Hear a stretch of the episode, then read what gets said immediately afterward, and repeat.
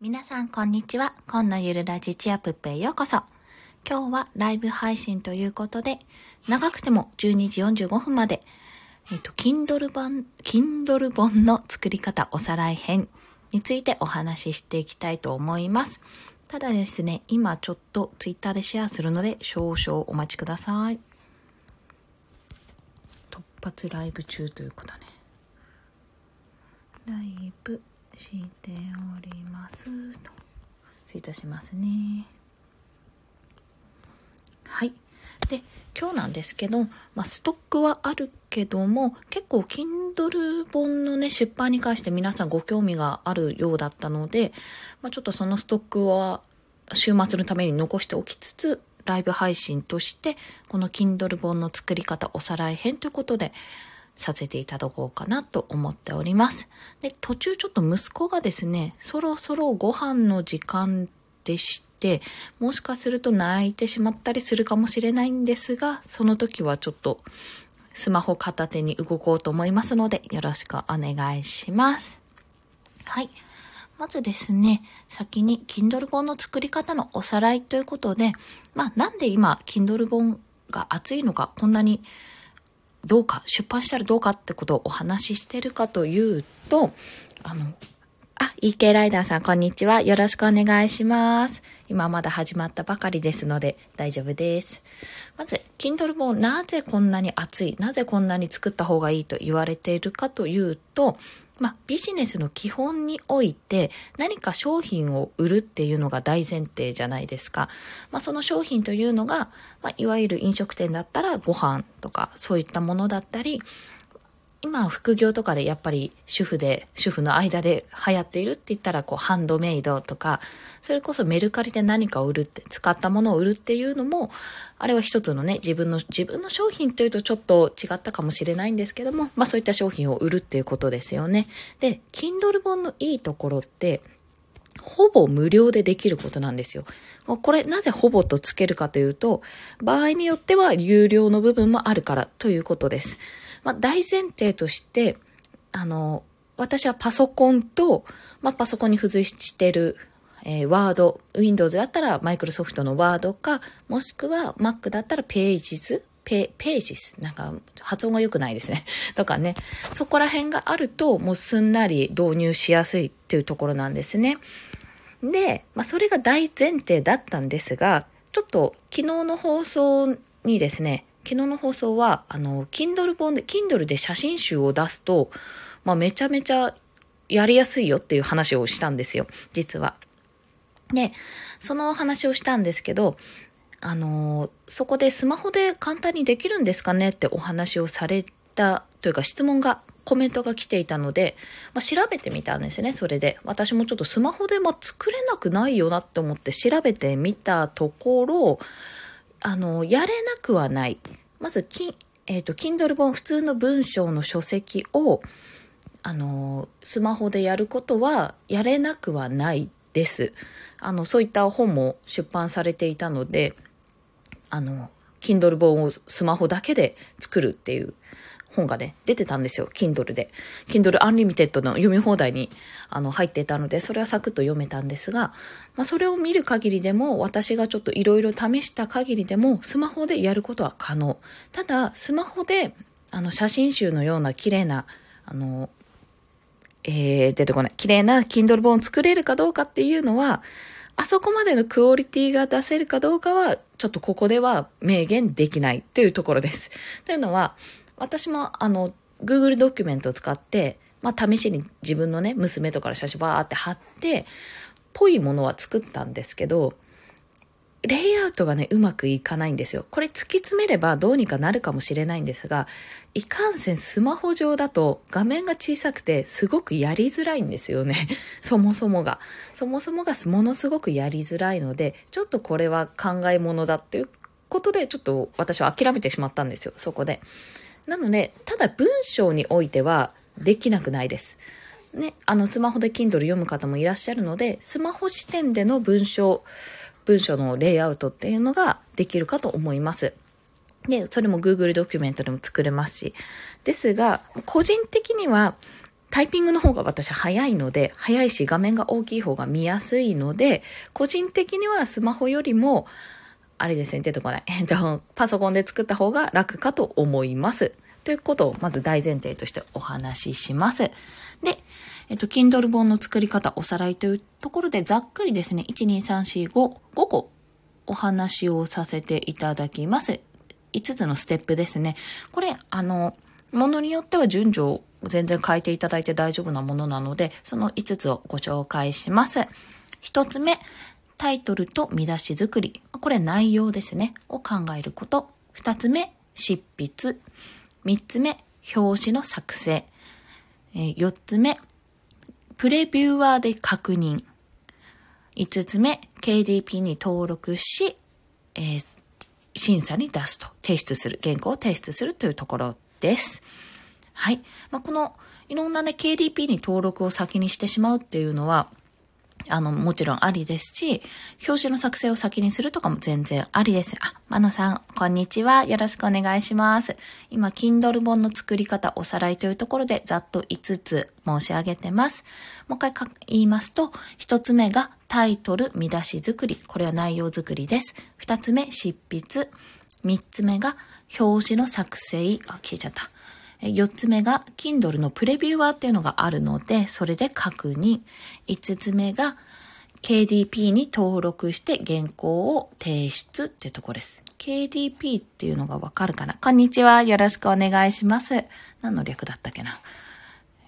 あったあったあった。これあの、補足事項としてサイトを見ながらやってるのでちょっと遅くなったりすると思う。はい。KDP は Kindle Direct Publishing ですね。そちらでアカウントを作成しないと、あの、出版ができないんですよ。で、これ出版するには、ここがね、必須の作業なんですけど、ちょっと気持ちめんどくさいってところがあるので、まあ、これをめんどくさいことを先に回したい方は、よいしょとアカウント登録していただいても大丈夫ですし、あの、別に後でもいいやって方は後でも大丈夫です。ただ、まあ、一言、まあ、これ最後に KDP に登録は最後にお伝えするんですが、一つ申し上げると、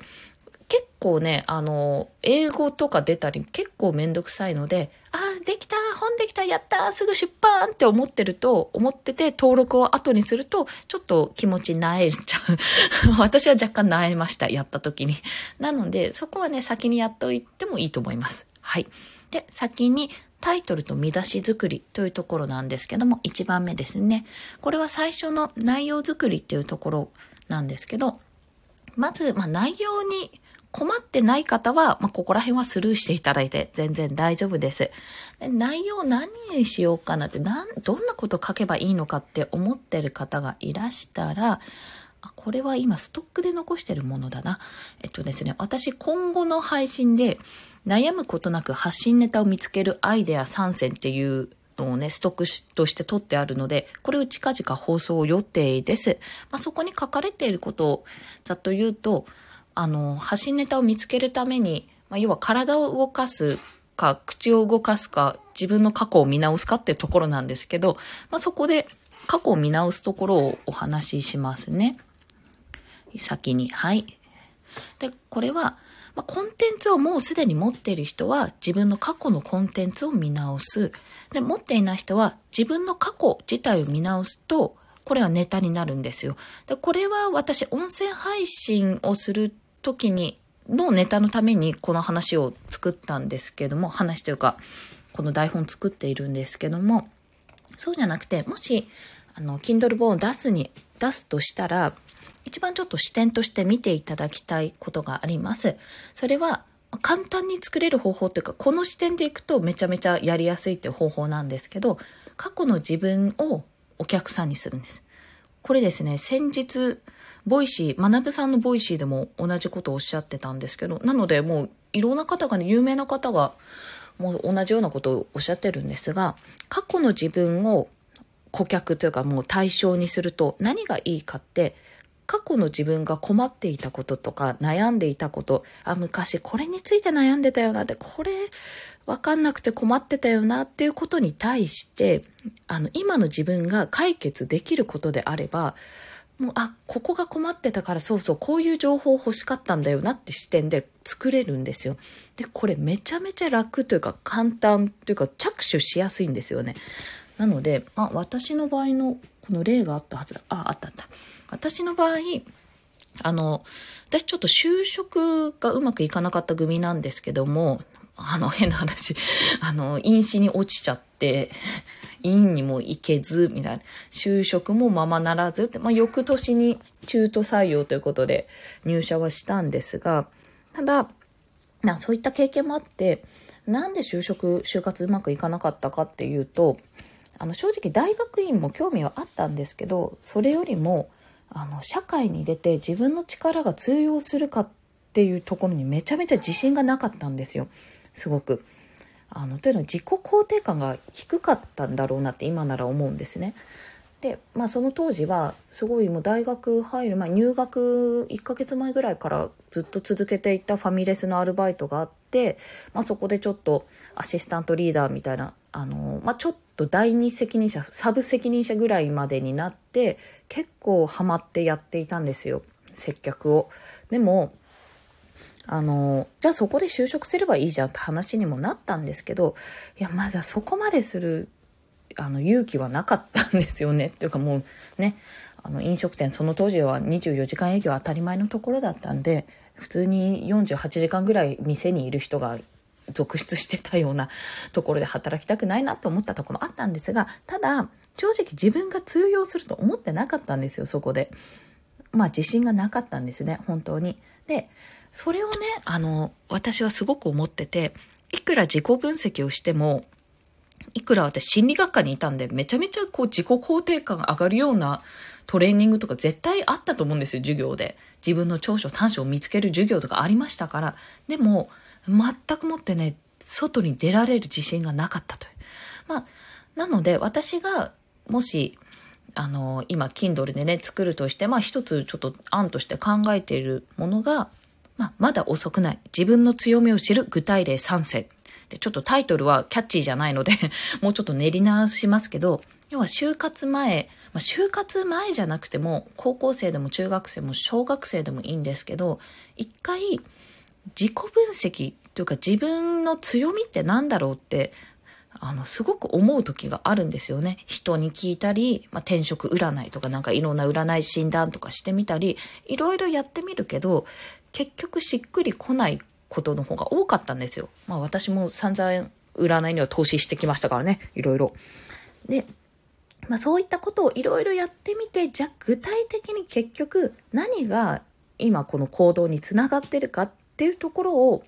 あの、私は本にして出したいと思ってます。で、もしやるとしたら、これは大人に向けてというより、まあ大人にも読んでほしいですけど、できればこの、ちょっと社会に出る前の子供というか、まあ学生とか若者に向けての発信。まあこれは過去の自分ですね。社会に出る前の過去の大学生の時の自分に向けて発信したいと思って、そういうふうな本を作っていこうと思っています。というような形で過去の自分の悩み、過去の自分が抱えてきたもの、まあ、それをどうやって克服してきたかっていうところを文章にすると、とてもわかりやすく作れる思われます。というか作れますね。もうこういうアイデアをね、どんどんメモに書き留めておくと、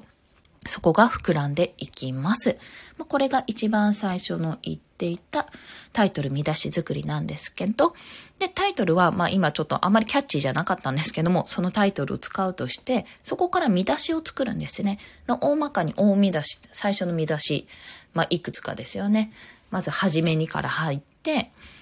で、うん、具体例だから、まあ具体例、3つの具体例っていうタイトルも一つ使って、まあその中の込み出しとして、一つ目はこれ、二つ目はこれ、三つ目はこれというような形。で、あとは実際にやってみて、自分がどういう経緯でやってみたかっていうところ、あと最後にこれから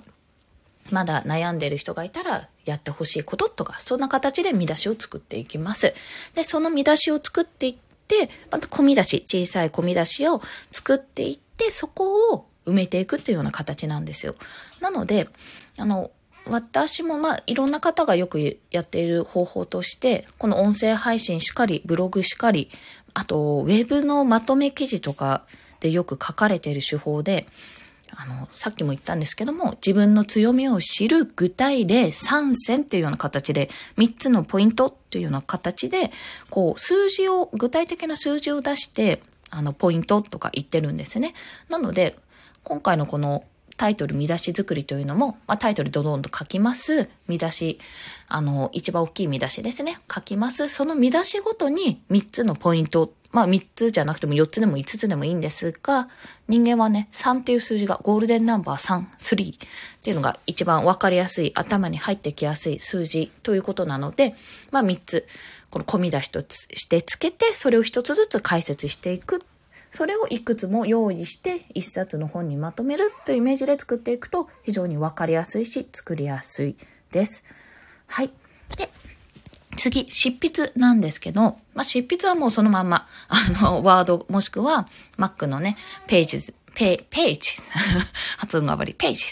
なんて言うんだろう。まあ、ここで書いていけば大丈夫。で、ただ執筆で、まあ私もですけど、執筆でちょっとつまずくところがあるはずです。まああるんですよ。そんな一度にそんな書けないわって思うと思うんですが、まあそこはね、さっき言った通り、タイトル見出し、込み出しって作って、3つのポイントっていうふうに、まあ3つでも4つでも5つでもいいんですが、それぞれこうポイントを作ったなら、それを1つずつ書いていくイメージで、あの、1日でまとめてやるというより、1日ずつ、じゃあ1日込み出し1個分、1日ここは、ここって、ここ、ここっていうふうに作っていくと、まあ、だんだん積み上がって1冊の本となります。ここ。で、これのいい例がブログなんですよ。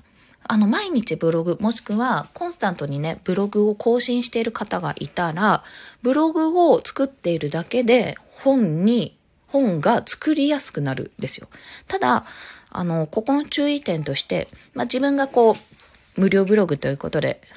まあ、ノートでも、えー、 WordPress でも何でもいいんですけども、ブログをこう、おすいません、息子の声が出てきた。ブログをね、こう作っていて、じゃあその記事をまとめて出せばいいじゃないかっていう考えももちろんあるし、それはすごくやりやすい便利な方法なんですが、そのまんま貼っつけると、審査から落ちるというか、審査から外れ、外されるという情報が入っております。まあ、それは、Kindle 側から言えば、あの、まあ、要は無料でブログでこう情報を提供しているものをただまとめただけじゃ、だってブログ読め、読めばいいわけでしょっていう話になるんですよね。なので、過筆をするか、まあ、もしくは肉付けするか、その本じゃないと読めない何かを追加しないと、本としては成り立てないということでございます。そう。審査があるんですよね。ごめんなさい。ちょっとミルク作りながらやるので、音が入ると思いますが、審査で、審査があるので、そこを乗り越えるためには、やっぱただただ、あの、ブログとか無料で公開しているものを、そのまま出しただけだと、よろしくないというところでございます。はい。で、まあそうやって執筆をね、少しずつ執筆をしていく、コツコツ積み上げていけば、ゆくゆくは一冊の本になると。まあ、ただ、あの、積み上げてコツコツやっていくことで、ちょっと不安点がある方、まあ私はちょっと思うんですけど、まとめてやらないと、なんか文章のつながりを感じづらくなるんじゃないかっていう不安があるかと思います。まあ、それに関しては、あの、最終的に構成するんですよ。まあ、構成も人に頼むか自分でやるかにもよるんですが、どちらにしても最終的に構成の段階で絶対赤は入るので、流れ変だなとか、ここ直そうっていうことになりますので、その段階で直せば良いです。はい。そして、次、執筆の次は、表紙の作成ですね。これ表紙が TIF っていうあの、拡張子か、これちょっと私わかんないんですけど、すいません。JPEG ですね。JPG。JPEG だ。JPEG だから。はい。のどちらかで作ることができます。でこれはソフトはまあいろいろね、あるんですけど、イラストレーターとか、そういったものを使えばいいのかなって思う方いらっしゃるかもしれませんが、自分で作るとなる、な、自分で作る、作ること前提で、できればお金をかけずにやりたい方は、私は、もうこれね、キャンバなのかカンバなのかわかんないんですけど、キャンバスっぽいからキャンバかな？キャンバカンバ？で ?C-A-N-V-A、キャンバっっていうあのソフトが使えるんです。ソフトというかブラウザでも使えますし、スマホ上だったらアプリでも使える、あの無料で作れるあの、画像作成ソフトなんですね。まあ、こちら、何がいいかって、JPEG だけじゃなくて、PNG とか PDF とかも作れるので、まあ、普通にフライヤーもそうですし、ウェブ上で使う、あの、画像データですね。記事の見出し画像とか、アイキャッチ画像とかも作れるんですよ。なので、まあそちらで簡単に作れます。あとはデザインの問題。ここに関してはちょっと私は触れます というのは私もちょっと、こうするといいよ、ああするといいよってことが言えないので、言えないんですよ。まあ自分でやっててもなんか微妙だなって思うところがあるので、自分で作っててね。ただ一つ言えるのは、あの自分で作るとしたら、あの、他の Kindle 本の表紙をめちゃめちゃ見て、おあの、真似するとこ真似したくないところ、これがいいなって思ったもの、これは絶対良くないなって思ったものをリストアップした方がいいです。すごく、あの、感じるというか、やっぱり素人感が出るんですよ、Kindle 本って表紙に。あ、なんか素人っぽいなっていう感じが出てくるんですよね、見ていて。絶対これ店頭にね、本屋さんに並んでたら私は取らない、手に取らないっていうような ものもあったりするんですよ。ただ内容はめちゃめちゃ良かったりするの。そういうものって。うん、結構ね。だから、あの、表紙に関しては、やっぱり手に取るか手に取らないかって死活問題なので、本当に自信がなくて、いや、本当に自分、いいもん作れる自信ねえなっていうふうに思うんであれば、これはここならあたりでプロに頼んじゃった方が早いです。本当に。ただ私の場合はとりあえず全部自分でやってみようと思ったのであの1冊目。まだ1冊しか出してないんですけどもそれは自分で作りました。はい。人に頼むっていうのはね全然ありだと思います。そういった意味で全部が無料というわけではないんですが、まあ、自分でそこはやれば時間はかかるけど無料で作ることができます。はい。であと3つあ4つ目が Kindle プレビューアーで確認っていうところなんですがあの、これはね、やっといた方がいいです。というのは、ワードで文章に、文章するじゃないですか。で、データとして作って、そのまんま、じゃあ、投稿？投稿っていうのかな。まあ、出版お願いしますって、こう、審査に出すんですけど、その審査に出す前に、えー、その本が Kindle になったらどんな風な形で読まれるのかっていうのを必ず確認した方がいいんですよ。まあ、あの、なんていうのかな、これ。うん、仮原稿というか、あの、試作を見るっていう感じかな、イメージとしては。で、何がすごいかって、まずこの Kindle、えー、Kindle Previewer 3なんですけど、私が今使っているの。まず無料で取れます。これサイトで飛べば、あの、Kindle Previewer で調べたら出てきて、そこから取れます。で、これを、あの、ファイルをね、選択もしくはドラッグすれば、あの、そのまま見れるんですけども、あ、出てこない。あの、タブレット版、パソコン版、スマホ版、うん。順番まちまちになっちゃったんですが、全部の状態で確認取れるんですよ。これ。で、何度も何度もできる。もう当たり前なんですけど。ということは、私はパソコンで作ってて、まあ、これでレイアウト完璧じゃねって思ってたものが、スマホ版で、あ、じゃあスマホだとどうやって見えるんだろうって思ってスマホで見てみると、意外とガタガタが、が、噛んでた。ガタガタだったりするんですよね、レイアウトが。そういったことも加味して、どうやって作っていくかっていうのを考えた方がいい。それにはプレビューで確認するのが一番なんです。レイアウトの最終確認っていうようなところで使った方が良い。まあ、使った方が良いというか、使ってくださいですね。ここは。うん。絶対使った方がいいです。はい。で、最後に、えー、KDP に登録。この Kindle、うん、出てこない。Kindle Direct Publishing ですね。Kindle Direct Publishing でアカウントを作成する。まあ、これ最初にやっちゃっても全然大丈夫です。で、これ何がめんどくさいかっていうと、まあ、ものすごくざっくりね、まあ、ざっくりは、うん、ざっくり言うと、これ細かく言うとすごい、ちょっともう一度やり直さないとなって思うので、ざっくり言うと、まあ、一つ目に Amazon アカウントが必要。まあ、これ Amazon アカウントがなくても、作れるの、でも勝手に作るんじゃないかな、これ。多分ね、Amazon アカウントを作ってからやるような形になると思うんですけど、私ちょっともともとプライム会員入ってたので、それでいけたんですね。で、そこから、えっとですね、これね、ロイヤリティをまず選ぶんですよ。印税。印税を選ぶのが70%か35%の2種類から選べるんですけど、このね、まあもちろん70%の方がいいんですよ。じゃあいいじゃないですか。だってね、収益70%もね、7割もらえるんですよ。35%より絶対70%の方が35%の2倍じゃんって思うんですが、あ、ちなみにこれサイト見ながら言ってるんでね、もし情報変わってたらごめんなさい。多分そんなことはないはず。はい。で、これロイヤル70%を選ぶには、販売価格が同じ内容の印刷した書籍の販売価格より20%以上安いこと。著者が著作、著作権を持つすべての国で販売されること。販売価格を250円から1250円の間に設定すること。配信コストの負担、過去1メガバイトにつき1円をすること、90日間 Amazon Kindle のみで独占販売すること、で、KDP セレクトへ登録することっていうふうにあるんですよね。条件があるんですよ。で、通常の、これ、ロイヤリティ70選ばな、選ばない状態だったら、35%だったら、あの、電子書籍の販売価格は99円から2万円の間で選ぶことができるんです。また、35%の方は電子書籍の容量が何メガバイトでも料金がかかることがない。要は、あの、70%にするんであれば、あの、まあ、すっごい分厚いね、分厚いって言わないか、電子書籍なのに、すっごい、あの、容量のあるものを作ったとして、もの、ものって言っちゃった。容量のある本を作ったら、その分、えっと、1メガバイトにつき1円の配信コストの負担がかかるってとこなんです。これがね、微妙なな、どっちがいいんだろうってところ。まあ、要は写真集とか出しちゃうと、結構この配信コストの負担がかかっちゃうじゃないですか。画像の方が容量食うんで。その場合はまだ35%の方がいいのかなって私は感じちゃうんですけど、まあでもそこのね、負担を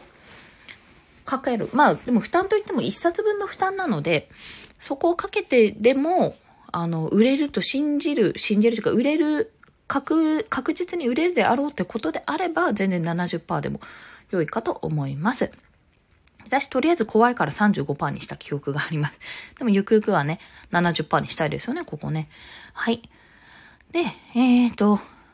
KDP セレクトっていう話も出たんですが、これは、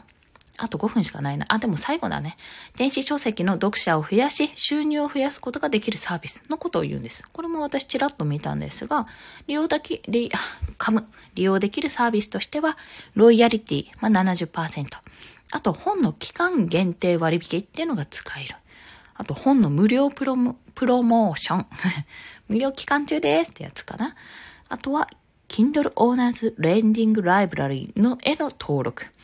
うん。Kindle Owners Learning Library って何だ ?Amazon プライム会員が月に1回無料で電子書籍を借りて読むことができるサービスなんですって。初めて知った。なるほどね。おー、ほーとか言ってたんだ。ある一定の割合で分配金が支払われる。ほうほうほうほうほう。なるほど。というところですね。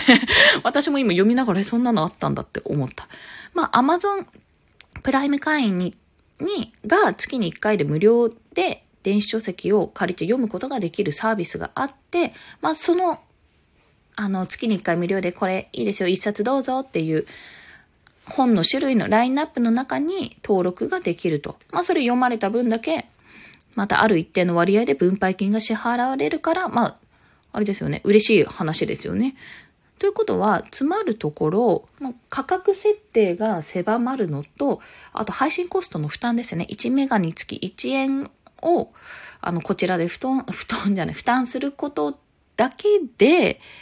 ああと販売価格が同じ内容の印刷した書籍の販売価格より20%以上安いことですね。まあこれは、あの、出てこない。紙の書籍で印刷したものを電子書籍にするじゃないのであれば、全然ここはまず関係ないし、紙の書籍をね、売るときになって、このことを言えばいい話ですよね。はい。で、まあそういったこともろもろありますけども、まあお金としてはその配信コストの負担のみで、いろいろね、あの、KDP セレクトとか登録できて70%のロイヤリティを選べるのであれば、まあこれはどちらを選んでもいいけど、もう少し自分がね、作品というか、ものが増えてきて、まあ、コンスタントに売れるようになったら、ロイヤリティ70%の方を選んでもいいんじゃないかなと、そう思います。はい。で、KDP の登録する手順っていうのがあった。まずアカウント作成する著者、自分の名前ですね。まあ、これは本名でもペンネームでもどちらでも大丈夫。と、出版社情報の入力。この出版社っていうのも自分で出版社を作れるんですよ。そうです。チアプップ書房とかね、そんなのが作れるわけですよ。まあ、そういったことをやる。あと、支払いの受け取り方法の入力。と、税に関する情報の入力ってやつ。これがね、一番めんどくさいんですよ、ここ。で、なんかね、これはもう詳しくはリンク貼っとくので、そこのサイトを読んでいただければと思うんですけども、まあ、必要なものがあって、銀行口座とマイナンバーが必要です。そう、マイナンバー登録しないといけないから。それを手元に用意した上で、一つずつやってみてください。というところです。はい。これね、こっちは本名、こっちはペンネーム、どっちがいいのっていうようなことで悩むと思うんですけども、あの、リンク貼っておくサイトを見ていただけると、あの、詳しく書いてありますので、そちらでご確認をお願いいたします。はい。ということで、もうそろそろ45分になりますが、いかがでしたでしょうか ?Kindle 本の作り方おさらい。一つ目、内容作りということで、タイトルと見出し作り。二つ目、執筆。これはコツコツやっていくとね、見出しごと、込み出しごとに作っていくと楽かと思います。で、三つ目が表紙の作成。これ JPEG で作らなきゃいけないので、まあ、無料で作りたい、自分で作る方は CA NVA キャンバー、カンバーキャンバーを使うといいですよというお話。4つ目は Kindle プレビューアーで確認。これは必ずすること。パソコン、タブレット、スマホ、いずれのデバイスの状態の、あの、プレビューを流してくれるので、レイアウトの確認におすすめです。とか、おすすめとかやってください。無料でこれはダウンロードできます。最後に、Kindle Direct Publishing できた。Kindle Direct Publishing ですね。のアカウントを登録すること。これには銀行口座とマイナンバーが必要です。はい。5つのお話でございました。で、あとは最初にちらっと申し上げたんですが、スマホでも、スマホ1台でも作れないことはないです。そちらの、あの、方法が載ってた本もリンクに載せておきますね。ただ、あ、リンク載せるってなんやね。リンク貼っておきますね。ただ、個人的に、個人的に言うと、あの、スマホだと画面が小さいのでやりづらいかと思われます。私はタイピングが早いから、ね、そっちの方がありがたいので、個人的にはパソコンの方が楽ということをお伝えしました。はい。ぴったり45分です。それでは今日もお聴きくださりありがとうございました。コンでした。ではまた。ありがとうございます。